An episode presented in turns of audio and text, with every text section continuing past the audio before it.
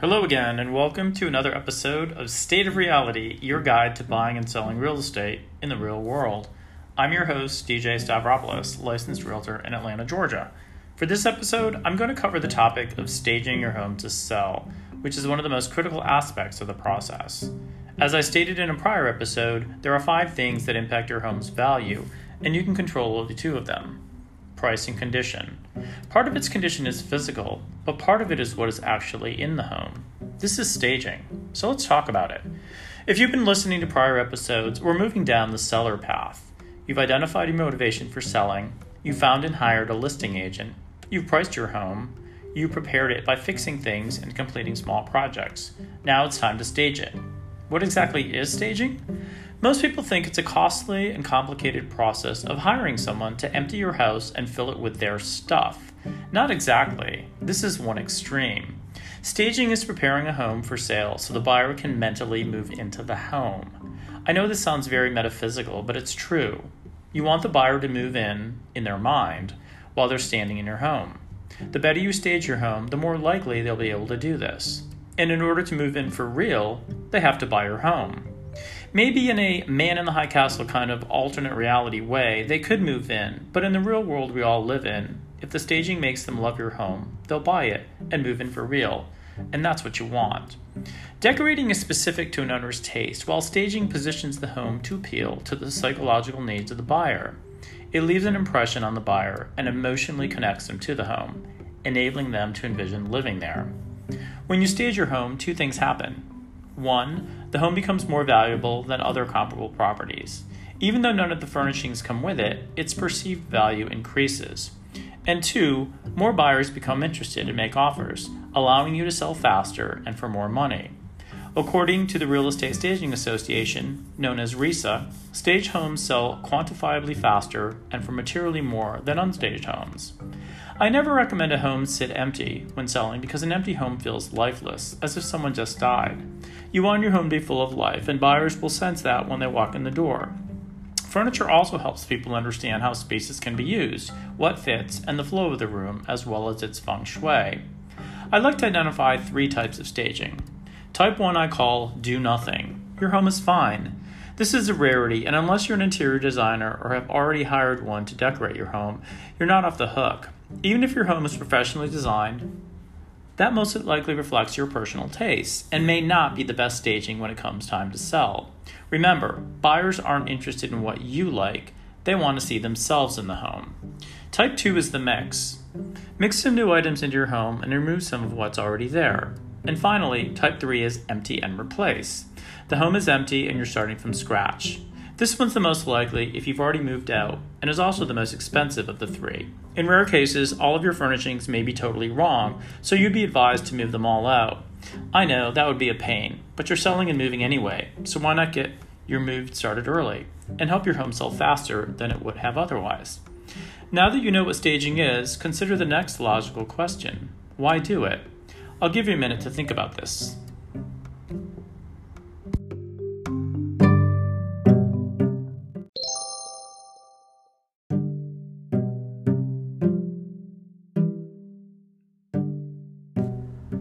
So, why would anyone consider staging? Here are the top four reasons to stage your home.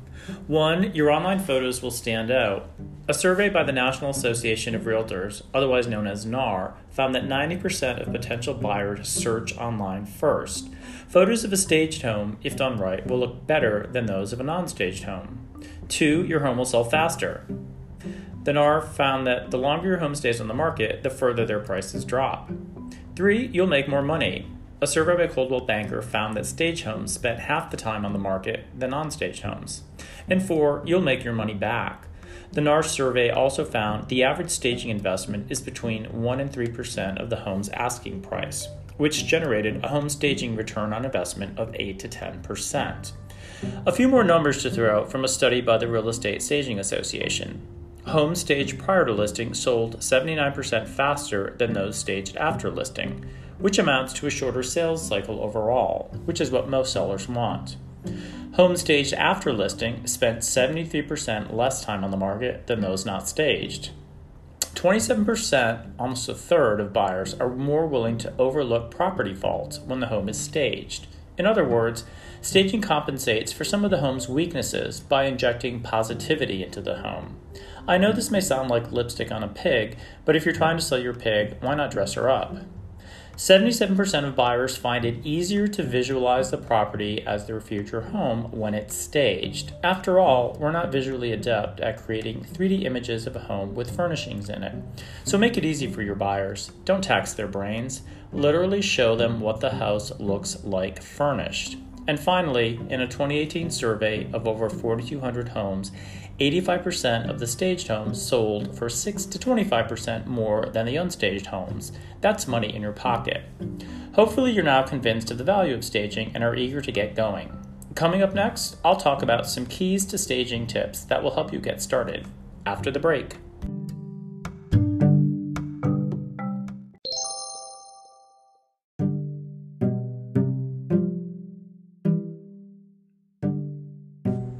Looking for advice on what to do? Here are four high level guidelines to follow. First is color. Repaint the interior of your home in warm or soothing colors since they're more attractive to the eye. Lighter shades help buyers imagine their own items in the home. I'd hire a professional for this one. When we sold our first home, we had the garish kitchen and master bath wallpaper painted over. Yes, it can be done tastefully. But be very careful. Color swatches never look the same once painted on your walls. Paint samples on all of the walls in a room and view them at different times of the day under different lighting to understand what the finished product will look like. Next is furniture. Have minimal furniture to highlight the scale of each room and the overall space. Too little makes the room feel empty, while too much makes it feel small and cluttered. Make sure you help the buyers by clearly defining the function of each room. No one wants to discover a bowling alley in your home. That's a long, narrow, empty room which appears to serve no other purpose but to bowl in. Nip that thought in the bud before it enters the buyer's mind. And rid your home of the mishmash rooms. This is a room that has no clear identity because of what's in it.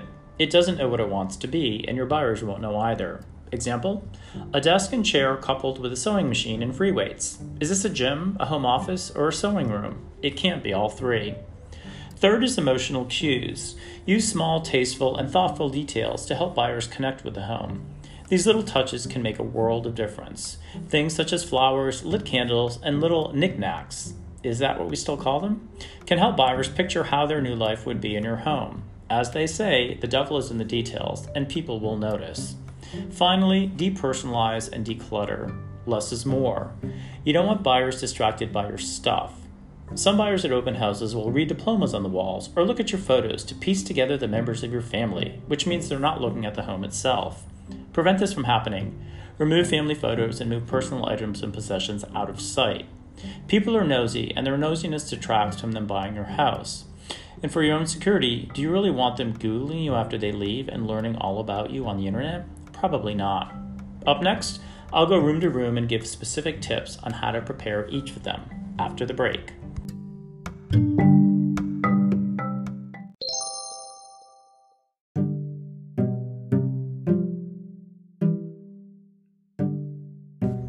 just covered four high level tips for staging, but what should you consider for each room in your home? Here's my professional opinion kitchens. This is where buyers tend to spend the most amount of time, and kitchens sell the home, so it's important to stage these right. But since kitchens really don't have furniture, focus on cleaning. Make sure every appliance is spotless, including the dishwasher, microwave, stove, oven, and hood. Polish all surfaces, especially stainless steel. Make sure light fixtures are dusted and shined, as well as cabinet hardware. Floors should be spotless. If you have glass doored cabinets, clean those thoroughly, and leave as little as possible on the countertops and island. Living in family rooms. If the room is full of furniture, remove some to make it feel larger. You don't want it to feel too small. The arrangement of your furniture is also critical to traffic flow, human congregation, and clearly defining the space. The way you normally have your furniture may not be the best way to position it for selling. Think about how most buyers will use the room and furnish it in the best way to facilitate that. For example, if you have a fireplace, highlight it by placing the furniture around it versus ignoring it with all your furniture congregated elsewhere. Dining rooms. I always set the table as if I'm about to sit down to a dinner party, including linen napkins, dishware, flatware, water and wine glasses, and a centerpiece. Buyers love to see how they'll sit here for a nice meal, but it also helps them understand how many people they can fit in the room based on the size of your table. Of course, don't put real food on the table because it will go bad and start to smell, and people will think you're crazy. Bedrooms. Invest in new bedding. Get a nice comforter set with shams, pillows, and new sheets. The bed is the first thing buyers see. Minimize the furniture and what's on it. Keep the walls simple with just a few pieces of artwork, and be sure the closets are clean and well organized. Although your professional photos will most likely exclude closets, buyers will open the doors and look at these. If they're cluttered and messy, they'll appear to be smaller than they really are. If possible, reduce their content by 50% or more. Yes, buyers may wonder if you're still living there, but more importantly, they'll be able to see the space instead of your belongings. Like the decluttering tips, you don't want them to be looking at your clothes and judging you based on them. Bathrooms. Rule number one toilet seats always stay down. I see these up all the time, and it's probably the most disgusting thing your buyer may encounter. I've also seen tidy whities on the bathroom floor, which was even more horrifying. Focus on cleaning your bathrooms from top to bottom. Fix your tile grout and recaulk your tub and shower if needed. Discolored grout is nasty. Provide fresh, colorful towels. Organize your storage with containers for different types of products, so you appear to be logical about what goes where. You may not be Marie Kondo, but it helps to pretend. Seeing chaos can drive some buyers crazy. Attics and basements. Get these organized and cleaned. It's important for buyers to see these as spacious so they can't be filled with your stuff. A storage unit is a great idea for moving belongings out of your home. Finally, the outside. Prune all of your landscaping, keep the lawn mowed, mulch all your beds, and plant some flowers. Make sure your garage is clean and organized. Consider painting your front door a bold color. Your front door and porches should sparkle. No dust, dirt, or green mildew anywhere.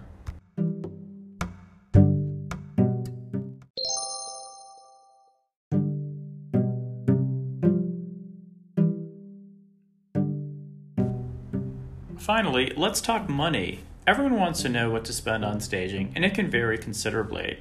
As noted earlier, the National Association of Realtors found the average staging investment is between 1 and 3% of the home's asking price. So if you're selling a $300,000 home, plan to spend at least $3,000.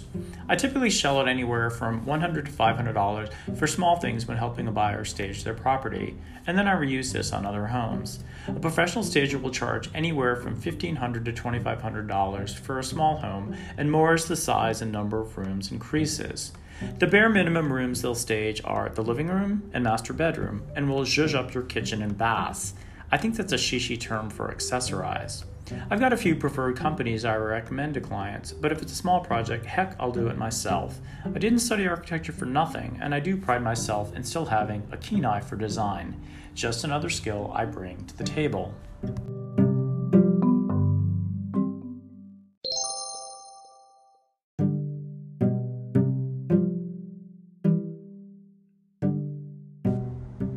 Here's a quick recap of today's topic staging your home. Determine what level of staging you need with your agent's professional opinion. Remember that staging should make your home sell faster and for more money. Work with your agent to put a plan together, either between yourselves or by hiring a professional. Keep in mind that it's about color, furniture placement, emotional cues, and depersonalization and decluttering. Focus on how you'll stage each room, including your kitchen, family room, dining room, bedrooms, bathrooms, attic and garages, and the outside. Plan to spend at least 1% of your asking price on staging, but this can be as high as 3%. Finally, know that you get only one chance to make a first impression, and you want that impression to wow people. So psych yourself up and get those creative juices flowing. It's time to stage. And feel free to tag my podcast in your social media posts of before and after photos. That's hashtag state of reality.